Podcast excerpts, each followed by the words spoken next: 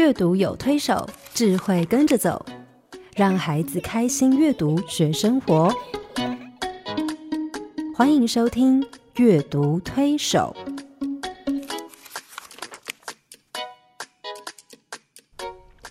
各位听众朋友，你好，我是黄乃玉。各位听众朋友，大家好，我是刘青燕，欢迎再次加入阅读推手的行列。黄老师，我们前两个礼拜都在谈家庭生态系统理论。是啊，忽然觉得家好大。对，其实如果你没有提到这个理论，你没有介绍这个理论，我真的觉得对我们一般人来说，是家就是我们关起门来房子里面，对这是我们的家。对家务事，对，如果我们从这个角度去看家庭的时候，家就变大了。对，对，而且呃它不是只是一个私领域是，啊。我们常常就说啊，清官难断家务事啊。嗯，那你自己家过得不好，你就不要讲家丑不可外扬啊，是，因为那是你自己没有弄好。嗯其实不是，对，因为家其实跟整个社会是息息相关的。对，每个每个系统。对呃，小系统、中系统、外系统、大系统都有彼此之间的连带关系。，是是，对，嗯也就是说，其实每个系统都要照顾好，嗯那才比较是一个健全的家，然后对孩子才会有好的影响。是。当我们呃某一个系统出问题的时候，嗯。其实到最后还是会影响到家庭，对影响到家庭的成员。对嗯。嗯。所以，其实一个家的建立哈、嗯。真的很不容易，对不对？是，啊是啊。嗯，如果你的家庭是幸福，你也要感谢很多很多的人。是，对。对，因为如果没有这些外围系统的支持的运作运作顺利的话，是。我们每个人的家里，我们没有办法好好你再努力也没办法。是。对，我们的家也无法好好的建构起来。哈，是但是我想，我们这个礼拜得来谈一下家是怎么建构出来的，好。怎么建立起来的。对，其实我们学家庭的，其实有两个很重要理论，嗯除了前面呃介绍过的家庭生态系统理论以外，嗯另外一个就是家庭发展理论。嗯我想。大部分人都知道说哦，儿童发展，儿童发展对因为小孩从生出来，他会经过哈、不同的时期，对，对然后才叫做嗯。长大。对身心各方面的发展，对。对，可是家庭，家庭也会长大吗？对 对对，哈，家庭我们其实嗯。也是用这个发展的理论哈嗯来看，嗯。你就会觉得说哇，好有趣哦，哈。嗯。譬如说什么是发展，对不对？嗯。他会走过不同的阶段，我们是。说就像小孩一样，嗯。所以呢，家庭跟人一样，有开始有结束。嗯。就像我们会出生，我们会死亡，嗯。哈、那这个中间其实循序渐进，嗯。啊，有经验很聪明，可是你不会先经过幼儿期再倒回去婴幼儿呃的时期，对，嗯。我们一定是有不同的时期。那一个家庭也是哈、嗯。就是说他会经过不同的时期，这是是。循序渐进的。嗯。然后呃，家庭的发展跟这个呃里面的人的年龄没有什么关系。有二十岁结婚，那个家庭就开始了；有人五十岁结婚，五十岁就那个家庭的开始。所以家庭的发展的开始，出生家庭的这个对。家庭出生是从跟年龄，比较跟年龄不相关。关的，所以不管你是很年轻结婚还是高龄，对对样，对，所以包括再婚的哈，嗯再婚他他又是一个新的开始。，对对，嗯。所以它是有一个 beginning 哈。呀，然后过程中间那个里面家庭成员的互动很重要啊，因为它是一个发展的嘛，就是是。它是一个活的，是一个有机体哈，是。是一种互动的。嗯。然后呢，家庭发展的过程其实是可以预测的。啊，比如说新婚是第一个阶段，是，通常新婚是还没有子女啊嗯，嗯可是你可以预测下一个阶段就是要会会会怀孕生小孩，嗯。然后孩子又经过不同的阶段，所以它是 predictable，呀是基本上可以预测。当然，这中间可能会有一些哈、意外的嗯事情，可是基本上是可以预测的。可以预测的事情就是可以预备。嗯所以我们为什么要有家庭教育？就是说，啊、譬如说一对夫妻，他可能嗯现在孩子在大学，他就可以预测下一步孩子就要离家了，嗯然后可能孩子就会成家了。嗯好，那他们就要准备我们两个人怎么大眼瞪小眼，嗯哈、所以是可以预测的，而不是哎，忽然有一天你发现啊，孩子离家了，嗯。然后你才想，糟糕，我们两个中间已经没有什么剩下可以聊的。嗯。对我觉得很多人没有发展的观念，他就会常常在危机中，他不嗯晓得他会遇到这种事情，是。可是这都可以预测啊。嗯。嘿，可是我们都看那是别人家的事，对。都不觉得那是我家的事。是。对，呃，还有就是说，它是一个发展，所以虽然改变有必然性，嗯可是每个家庭也是大同小异，还是有一些不一样。就像呃树的叶子，是 每一片叶子还是会有不一样哈。嗯嗯嗯，那家庭很重要的就是说，你要把握那个转变的时机哈。是就像我们看那个离婚率，哎，我们发现其实离婚率的一个高潮是五年内。五年我们说以前说七年七之吧嗯。对对，可是现在五年内，甚至是结婚第一年，嗯。哎，那为什么会这样？所以我们就必须要在新婚夫妻嗯。真的就要好好的加强学习，哦是。嘿，不要以为说啊结了婚开始要过好日子，才发现哈不是这么回事嗯。啊。还有就是说，结婚二十五年之后的，也是一个离婚高潮。哦你想哈，都那么都一把那么老了年纪了，对啊他能够撑二十五年，为什么不继续撑下去？嗯。可是你要想，现在人年纪呃越来越久，对。对，那他可能到五十岁，他真的是受不了，而且孩子也比较大了，嗯。那他可能就要决定自己是不是要继续在婚姻忍耐对忍耐这段婚姻。对，所以现在人的我们说离婚率的高，其实也是一种必然，因为我们嗯。太没有预备。嗯嘿嗯嗯。好，那可能常常生了小孩以后，我们就把所有的重心都放在小孩，就把配偶当做 好家里的呃一个佣人。对，好，那可是你要晓得，配偶是会要跟你走一生的人，小孩嗯不是。嗯嘿，嗯那我觉得很多人也是没有预备，所以等嗯孩子长大，他真的觉得两个大人相对无言。是好，那你就真的要考虑说，我下半辈子就这样过嘛？嗯好，嗯所以我想种种的这些社会的现象，其实我们如果从家庭发展的这个角度来看，嗯其实都是可以预防的，是可以预备的。嗯嘿，所以我们在讲这个呃家庭发展的时候，我们通常其实看怎么分哈，有的理论它就是把它分成很细，就按照呃孩子的发展去分分得很细。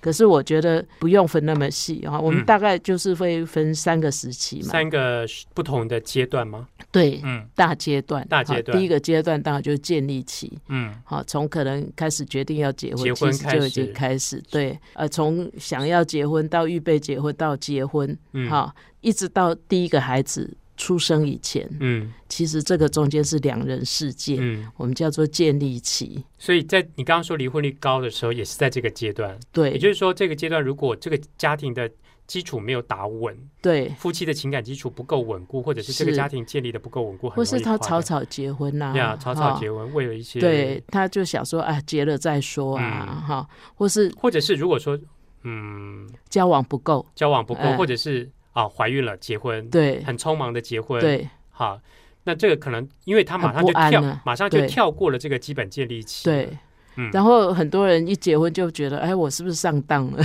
对不嗯对？因为婚前好像不一样的人是，他会很耐心听我讲话，是怎么一结婚他不听我讲话，他去听别人讲话了？嗯呃对啊，因为现在呃媒体常常在报啊，很多对名人啊什么，对对就是先有后婚，对那，先有后婚是就直接跳过了建立期了，他其实是次序乱了，也嗯就是说，它的建立期增加了复杂度。嗯。因为建立起其实是两个人要重新调整，你要离开父母，嗯。哈，让两个人成为一体。是。哎这个一体当然不是只有身体，还有你的精神、你的整个生活，嗯。通通要重新调整。嗯。那是一个很重要的调整，两个人嗯。适应两个人的生活。是。当这两个人搞定了，他稳定了，他的关系建立好了，嗯。他们再有孩子，你说是不是比较嗯。安全一点？是。可是如果在这个时期，他们两个都还摇摇晃晃，还在还要去照顾一个新的对，还在当别人的女儿的那个心态，嗯。还在当别人女朋友的心态，嗯。就忽然之间变了一个妈，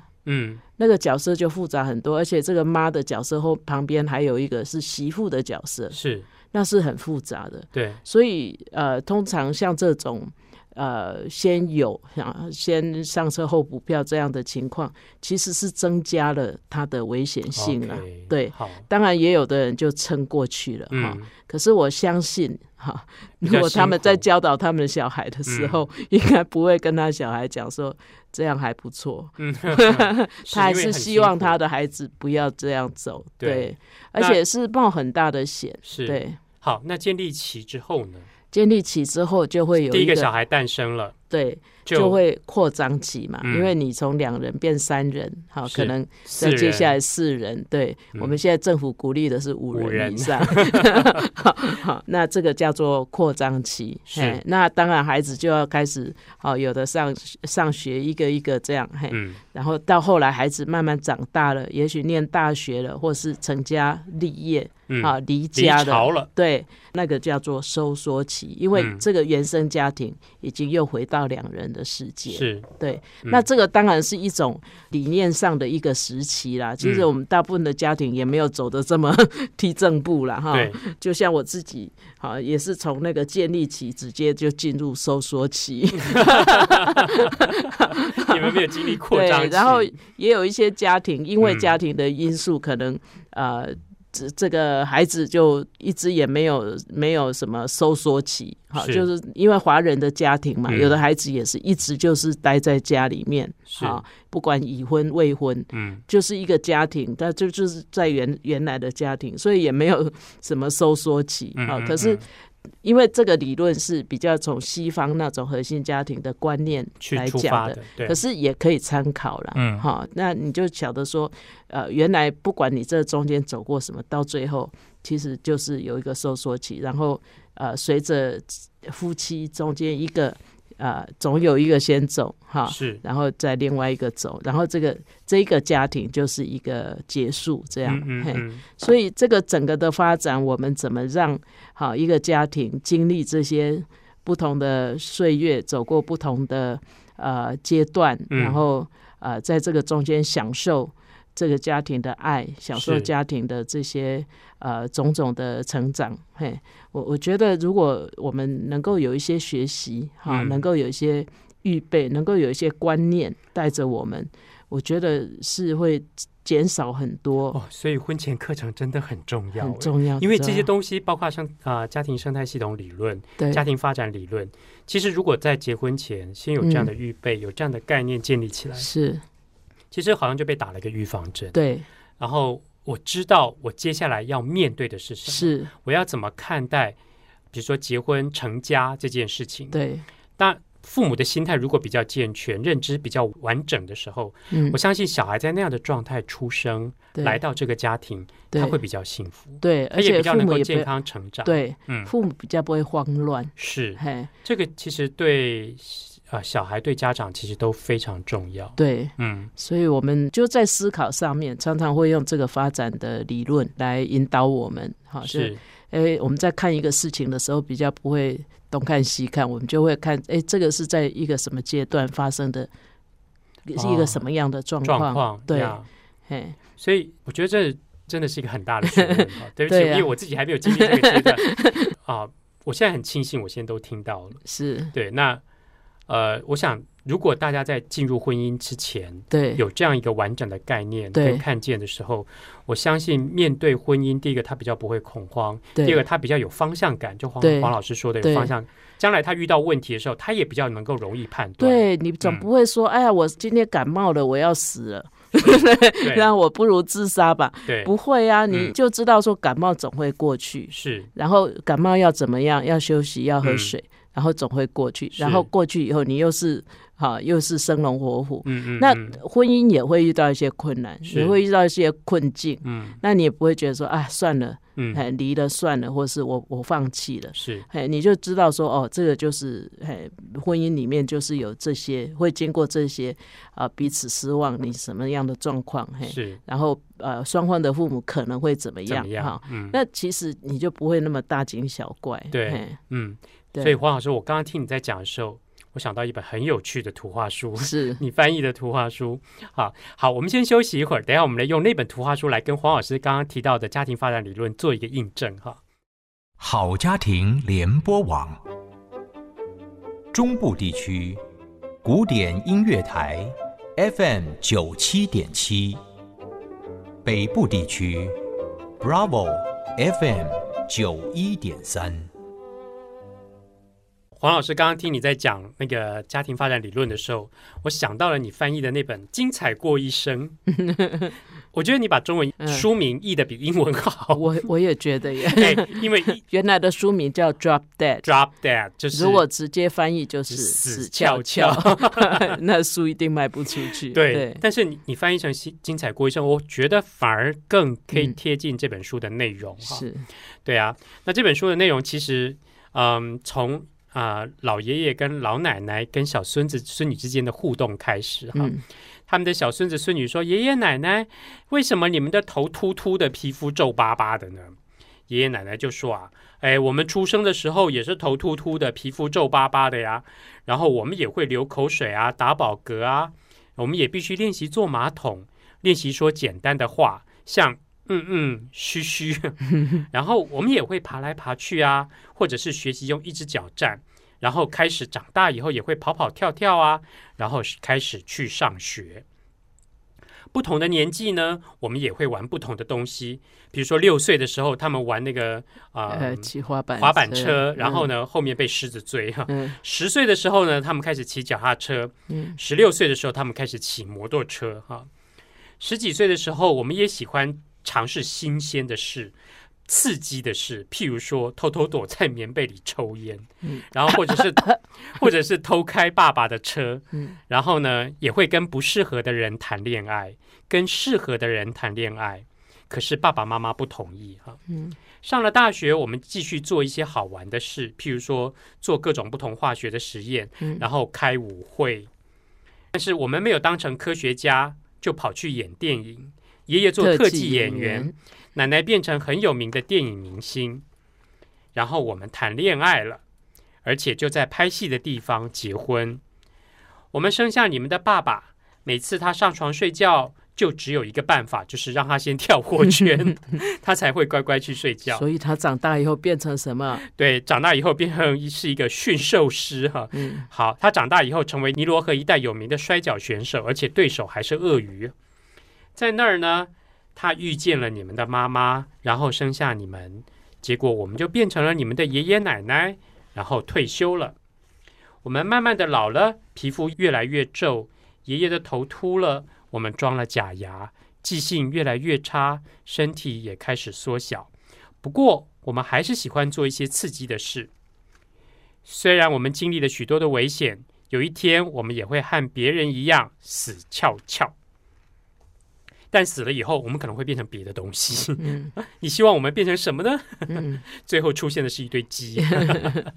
我觉得，我觉得这个作者还蛮幽默的哈，要看那个图画，他的图实在很夸张哦，非常的夸张，非常他很多趣味性，其实在图上。对。其实这本书也在讲我们刚刚呃很重要的一个观念，就是说，嗯其实人的一生啊，嗯，没有什么阶段是最好或是最不好。是啊，那呃每一个阶段，你们刚刚虽然只是听到一些很简单的文字，可是每个阶段都有它的享受跟它的危险。是，嘿，嗯那你就是安然把它走过，嗯然后就是过了精彩的一生。是。是，所以它其实呃也在呈现家庭发展的那个三个阶段，包括从呃新婚的建立期、对，扩张期到后面的收缩收，缩期，对。然后也在讲人的发展，也在讲人的发展。从一小 baby 嗯头秃秃、皮肤皱巴巴，然后到最后还是回归头秃秃、皮皮肤皱巴巴巴。对，这就是一生的历程。，对对一生的历程，然后其实就会看到啊、这个爷爷奶奶小时候怎么发展，怎么成长，去做了哪些事，对，然后去经历了，甚至他们结婚以后经历了家庭发展的阶段。对那人的发展跟家庭的发展其实是一起的，是一起的。对对、嗯，对，所以这本书在做生命教育的这些呃很多很多人，几乎都是一个必用的书，是。因为我们在讲生命教育，嗯。就是要去看人生，人的一生，对，这就是人的一生。然后人的一生跟家庭的一生是嗯。不会分开的，是对，好，那嗯。黄老师，我们是不是现在就开始分阶段来谈？好啊，比如说建立期对，一个家是两个人开始嘛，是，对，嗯。那这两个人一定不会见面就说我们结婚吧，他前面一定有一段交往，呃建立前期，对、嗯。对，交往。嗯。当从一堆朋友里面，你开始呃相中呃锁定某个特定对象，是，然后就开始呃要希望是好看看是不是这个人要跟我走一生。很难呢、刚刚那个爷爷奶奶就说，他们曾经跟对的人交往，也跟跟错跟对的人谈恋爱，也跟对错的人谈恋爱那。那这个东西其实要找到对的人，其实不太容易，而且呃对的人，你是不是用对的方式去谈，对，对也是一个重要的学问。对，嗯所以那个都是要学的啦。嗯，因为我们其实我后来我结婚以后，我发现，啊，天哪，怎么会这样？这个人跟我原来想的完全都不一样，跟我年轻的时候我以为我会喜欢的人都不一样。是所以有时候人其实不一定知道自己要什么。是，那所以这个中间交往其实是一个很重要，嗯那交往也是一个学习。嗯好，交往不是马上就看说哇，这个人要不要娶我？这个人好，那其实交往是要学习。是那我要讲的就是说，其实婚姻这件事情，一个家庭的成立，嗯其实这两个人要学的两个很重要的事情，一个叫做沟通，嗯因为男女大不同，对哈，然后我们的家庭环境那么背景都不一样，嗯然后人会互相吸引，也常常是因为差异。嗯可是那个差异呢，就造成沟通上面有一些。我用我的想法去猜你的想法，嗯，然后这个中间就常常呃，我们看很多交友失败例子都是这样。我自己也很喜欢夹在中间哈，弄得很狼狈。因为我有很多学生，我有很多学生，嗯然后他们会来找我谈哈。嗯那我就在中间看到说，其实沟通是一个很重要的学习。你如果不去交往，你也没有机会学习。因为这个不是靠书可以学的，对哈。然后另外一个很重要就是承诺，嗯这是对现在年轻人来讲非常陌生的东西。是 commitment，嗯嘿，那没有那个承诺说，哎，我们来结婚去看看吧，气跨买的，那通常大部分也是事不成的。对，事不成就离啊，嗯。对，可是那个 commitment 会让我们走过高峰低谷，嗯。你就是知道说这件事情是可以 work，呀嘿，然后 never give up，嗯。嘿，那 commitment 很重要。嗯。那你在双方都有这个承诺的时候，嗯。你再去过你的人生，你们就是一起去度过。是。嘿，其实图画书我后来发现好棒哦，因为当我在跟大人上这些课的时候，我发现图画书真好用。是啊，图画书也会啊会关切这种哦议题吗？谈恋爱，而且我发现，其实孩子小时候 让他有看过这样的书，当他到青少年，这些书会跳出来帮助他耶。对他有一些预备，他已经有一些预备了，嗯他不要到嗯青少年你才要去教他，呃嗯有一点困难哈。是。那有一本书我好爱哦，而且我讲 每次讲大家都很爱。这本书叫《苍鹭小姐和贺先生》，嘿。苍鹭小姐跟贺先生。对生，，他是我嗯们很喜欢的一位绘者、Quentin Blake 画的哈，所以他的画本来就很逗趣。是，然后我们的翻译者是我们的好朋友叫张张淑琼哎，淑琼呢出版社出版的书，是淑琼又把这本书发的翻的非常的好哈。嗯，那我就很快快的念一下这本书要念，因为太有趣了，太有趣了。好，从前从前，在沼泽边上住着一只苍鹭和一只鹤。他们并没有住在一起。苍鹭在沼泽一边的土墩上盖了一个乱糟糟的窝，鹤在沼泽的另外一头也盖了一个很像的家。有一天，鹤站在浅浅的烂泥巴水面上，看着自己。忽然之间，他觉得有点寂寞。他用自己的左脚搔了搔右腿一阵子，然后他对着自己说：“我得赶快准备结婚了。可是谁可以成为他的太太呢？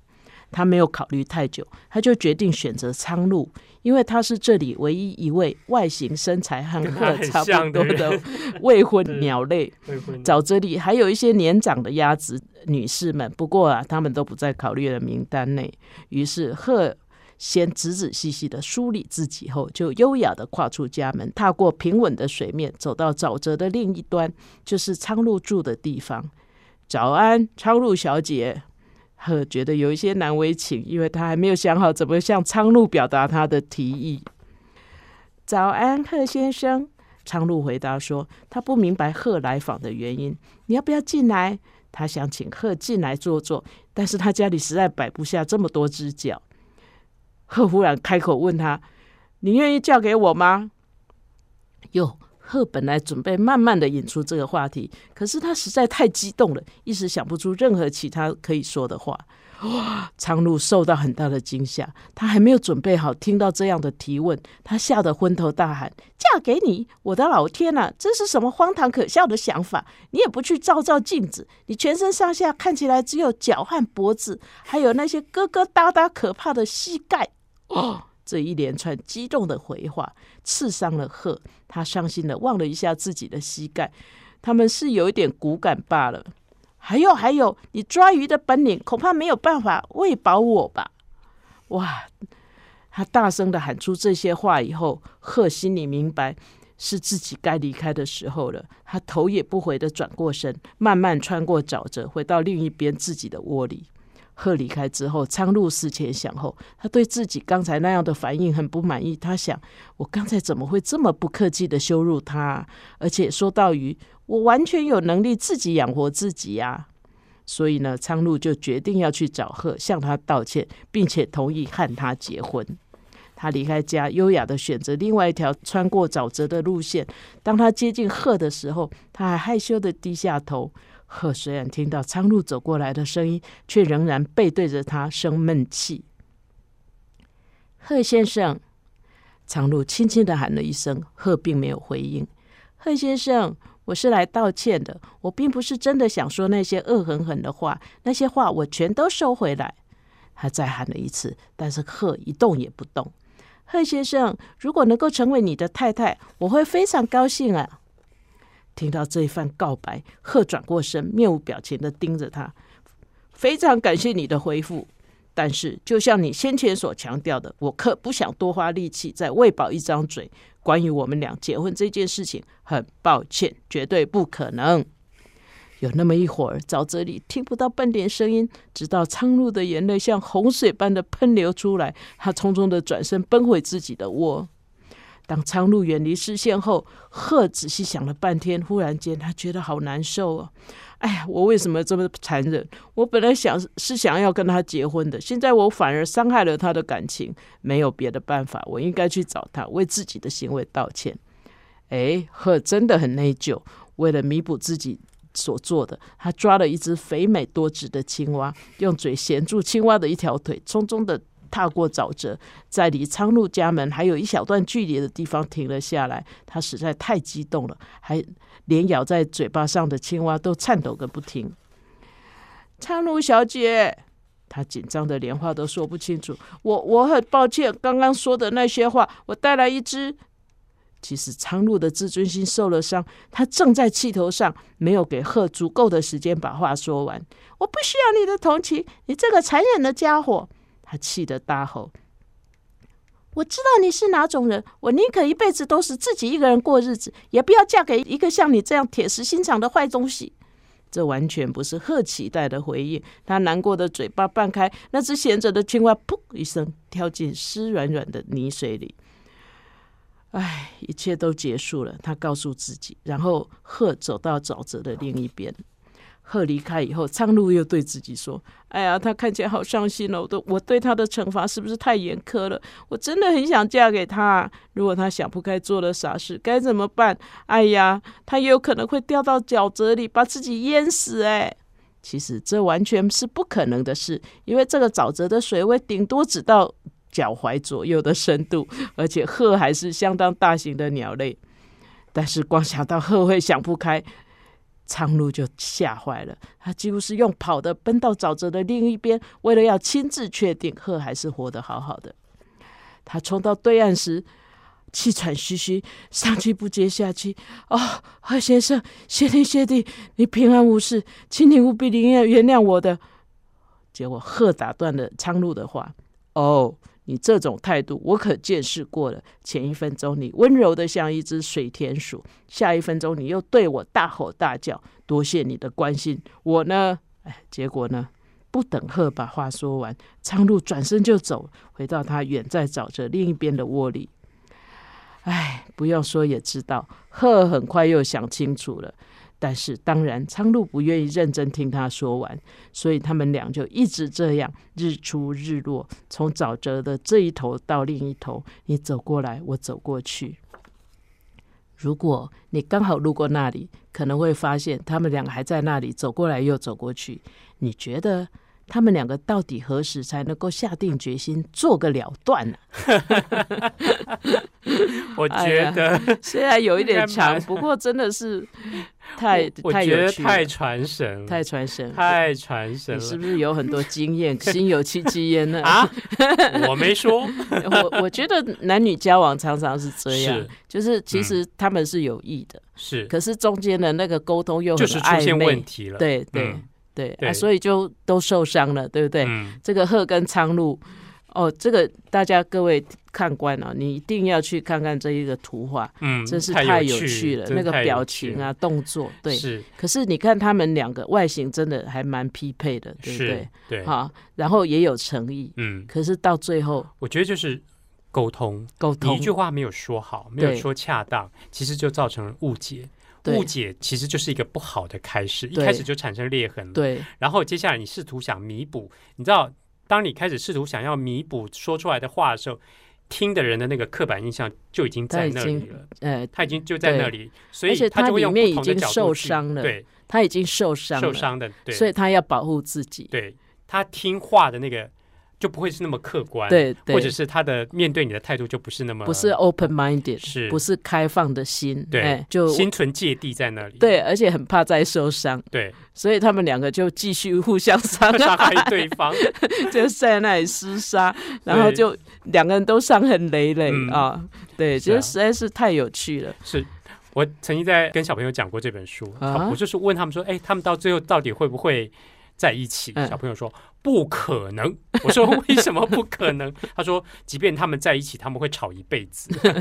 对，如果他们没有经过学习的话，是，这中间尤其到后来，他有一个花叶，它嗯就是跨页的，嗯然后你就看这两只长腿的鸟类在里面走过来，走过来走走过去，，对，嗯，可能继续都在伤害。是，对，那那如果这个中间有一个懂的哈，譬如说是一个长辈嗯。哈，可能教会的婚姻辅导，嗯。那个很多牧师都会做婚前辅导，嗯，那他们就去找辅导，嗯。他们就很容易看到自己的问题了。是，对，因为你看到辅导，你必须把你的困境，嗯。为什么我每次讲这个他都那样，嗯，然后那个那那牧师是第三者，而且他有专业的这种呃训练，而且他又有爱心，他是要来成全你们的。嗯。他就不会说，哎，你听不懂，我看你不要跟他交往了，嗯，而是他会用帮助你的角度去告诉你说，哎，那这个时候你为什么不这样呢？嗯。为什么你不把话听完呢？啊，嗯或者是可能给对方也有一个机会说，是可是我那一次不是那个意思，我那一次其实要表达啊什么？什么？再说一次，对对，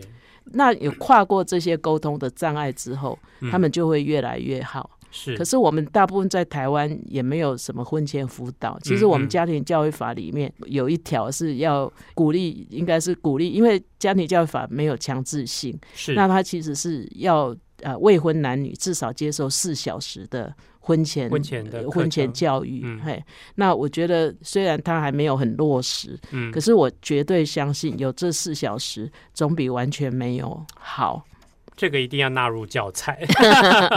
对啊，因为实在是嗯。太逗趣了。是，而且我觉得就是在呃所谓的家庭建立前期哈，对。那个建立的前期，其实如果那个沟通已经出现这样的状况，而没有化解的时候，对。如果因为这带着这样子的沟通的障碍或者沟通啊、不良的沟通进入到婚姻建立起的时候，其实那个基础是很难稳固的。，对，嗯，然后也没有人来解套。是对，这这两只动物，它当然就没有找到辅导是，好去解套。可是真的很可惜啊，嗯那就反正很有趣。对对，所以我我想我们也看到很多，因为其实是真的是本来应该在一起，本来是很相爱的一对男女，是他们因为没有呃得到这些呃 support，呃后来就没没在一起了。嗯嗯，有时候我们看，其实包括人跟人之间，嗯，其实也常常出现这种状况。是嗯。是，对。对。所以呃，我自己的解读角度啦，我自己的嗯。解读角度，我在看这本书的时候，其实说话真的是一门艺术。是。有时候我们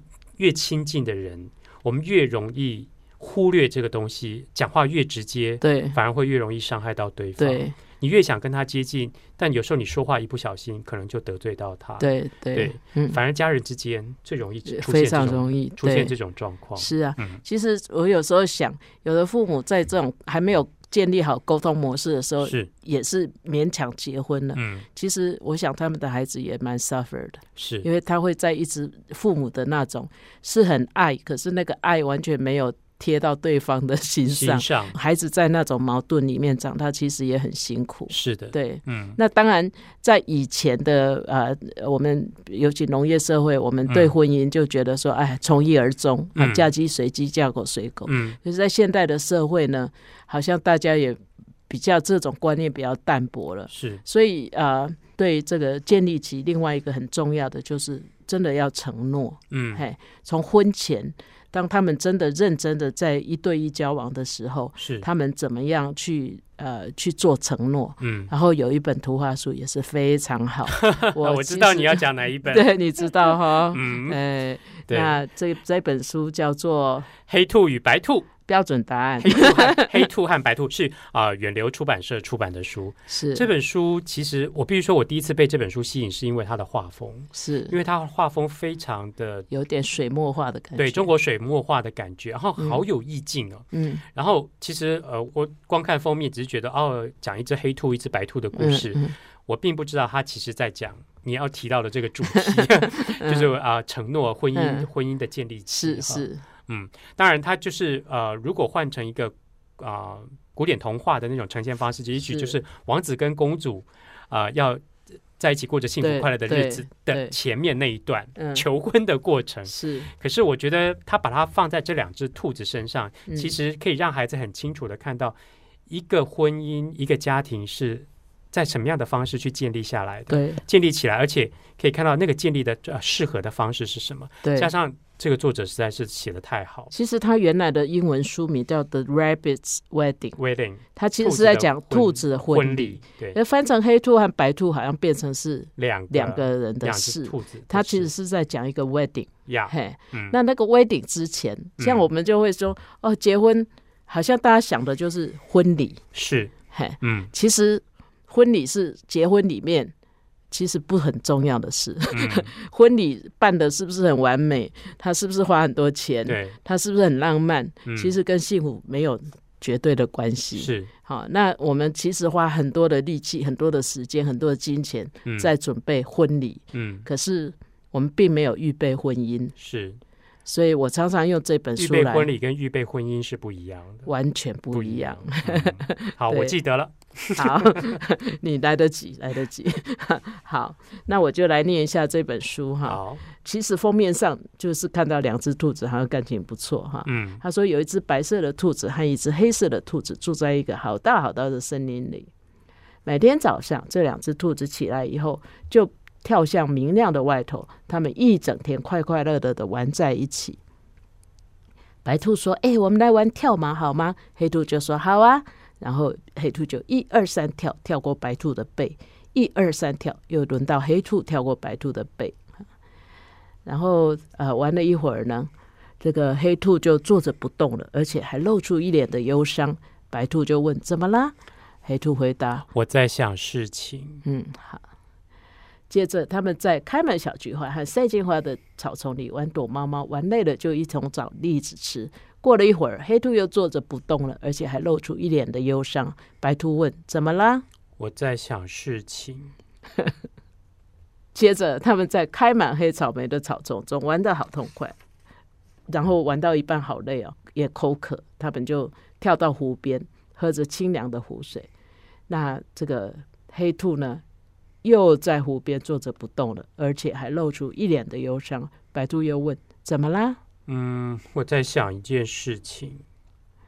接着，他们跳过小菊花，穿过木树草。白兔说：“哦，我肚子饿了。”于是，两只兔子停止游戏，吃了好多好多的蒲公英。过了一会儿，黑兔不再吃了，又是一脸忧伤的坐在地上。白兔问：“怎么啦我在想一件事情。？”哎，从刚才到现在，你到底都在想什么啊？我在许愿呢。许愿？嗯，呃我希望，我希望我们能够永远永远都在一起啊。哎呦，白兔睁大了眼睛，他很用心的在想这件事，然后他说：“那你要更努力、更努力的许愿才行啊。”黑兔睁大了眼睛，很用心的在想这件事情。然后他说嗯，从现在到永远，但愿我们永远永远都在一起。：“白兔问你真的这样想？”黑兔回答：“我真的这样想。”白兔说：“那从现在到永远，我愿意永远跟你在一起。”黑兔问：“永远永远，永远，永远。？”白兔说：“永远，永远，永远。”白兔伸出它的手，黑兔紧紧的将它握住。于是，两只兔子把蒲公英插在耳边，许多小兔子都跑来看这两只幸福的兔子，大家围成一个圈，呃，围着白兔和黑兔跳着结婚典礼的舞蹈。住在森林里的其他动物都跑来看兔子跳舞，而且跟着一起跳。在明亮的月光下，舞会进行了一个晚上。两只兔子结婚了，他们每天都在好大好大的森林里，快快乐乐的一起吃着蒲公英，一起跳过小菊花，一起穿过木树草，一起找栗子吃。从此以后，黑兔再也不会露出一脸的忧伤了。好，故事完毕。我才结不了婚，大概是我还不够忧伤。你要一直问，要找一个人一直问你怎么啦，怎么啦？然后我要露出一脸忧伤，这样吗？对，其实我有一次用嗯这本书来破题哈，嗯来做引言，然后我们再带一个婚前教育的种子团队。嗯，我讲完这个故事的时候呢，忽然前方有一个年轻的男子嗯，啊。他就露出一脸的忧伤，就叹了一口气。怎么？了？然后我就看他一眼，怎么了？他说：“哎，黄老师，这是故事啊，嗯，真实的人生就是他们从此以后一起忧伤。他很幽默，然后全堂大笑。那我就在想说，哎、太好了，嗯因为如果如果嗯他们真的是 unprepared，、他们就是冲动，他们就是是带着幻想就去结婚了。嗯，他们真的结完婚以后就发现，两个一起忧伤，对嗯对对，而且要忧伤很很久。他生出很多忧伤的小兔子，这样。是可是呢，呃，其实为什么婚前教育重要？嗯就是你看他这个两只兔子，它本来玩在一起也很好啊，对不对？友谊嘛，哈、嗯然后呃也是一对一，哈，就很嗯甜蜜，而且天黑就回家，各自回家。嗯，也不用管谁洗谁的衣服，谁煮饭，是，对，对。可是为什么这个黑兔他就，哎，开始觉得这样不够嗯，啊，不满足？但我觉得这本书一直重复的就是一起，一起，对，就是两个人成为一体哈，这嗯两个、他没有结婚，他就不是真的一起，嗯。嘿，那个一起是要用 commitment，、嗯，所以当他很想要永远永远在一起的时候，白兔就提醒他说：“那你要更努力。”更努力，的许愿才行啊！哈、那黑兔也是，他就那个其实就是一个 commitment，嗯，就是从现在一起，我愿意，是，哎，就像我们在很多婚礼，尤其教会婚礼的场合，嗯，我们看到牧师会问，对，嗯。牧师会问哈，那那个我愿意。其实坦白说，很多时候我会想想说，哎呀，那时候在讲我愿意的时候，其实也不很知道 那个愿意后面的代价是什么，是。觉得很容易啊，啊三个字而已。三个字就脱口而出，对对对。可是那个我愿意之后，其实你们才有一个 base，有一个基础，就是说，是。那 no matter what，呀，不管怎么样，嗯。哎，我觉得这其实是很很大的一个承诺，，对，而且嗯。如果没有上帝的话，这个承诺其实很难，很难呢。嗯虽然你答应，你也可以食言而肥啊。是啊，对嗯。对。对，所以我想，这个对孩子来说，其实父母的婚姻对孩子来说，其实是很重要的基础。对对，也就是说，父母在婚姻的初期，就是那个建立期，情感并不稳固，而孩子就诞生的时候，对。其实对小孩就会有影响。对。那如果建立期的那个基础越稳固，情感越稳固，那那个家庭的情境预备的越好，越越安全对，啊、呃对小孩诞生的时候，对他们来说也会有越好的影响。因为孩子就是在一个 ready 的情况之下，他是受是。欢迎的。是。当你手忙脚乱的时候，虽然你不讲，虽然你很努力，孩子还是会感觉他是在一种 对，嗯惊慌失措的情况加入。所以这个每一个阶段其实都会影响到下一个阶对段。对嗯，好，我们今天讲到了家庭发展理论，讲到了第一个阶段建立期。那接下来呃下个礼拜呢，我们就会讲扩张期跟收缩期。欢迎大家有兴趣继续来上黄老师的婚前辅导课程。我们今天节目就到这里告一个段落。呃，接下来我们听听看黄老师有什么小叮咛。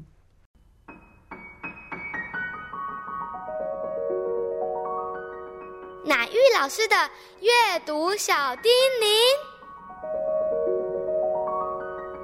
各位朋友，其实我们一般人受到这个三岁定终生的观念影响，哈，有人以为阅读是越早开始越好，哈。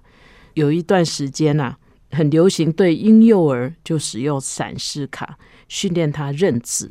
有一些孩子在父母的这个殷切期望和勤勉的训练之下，的确也认了很多字。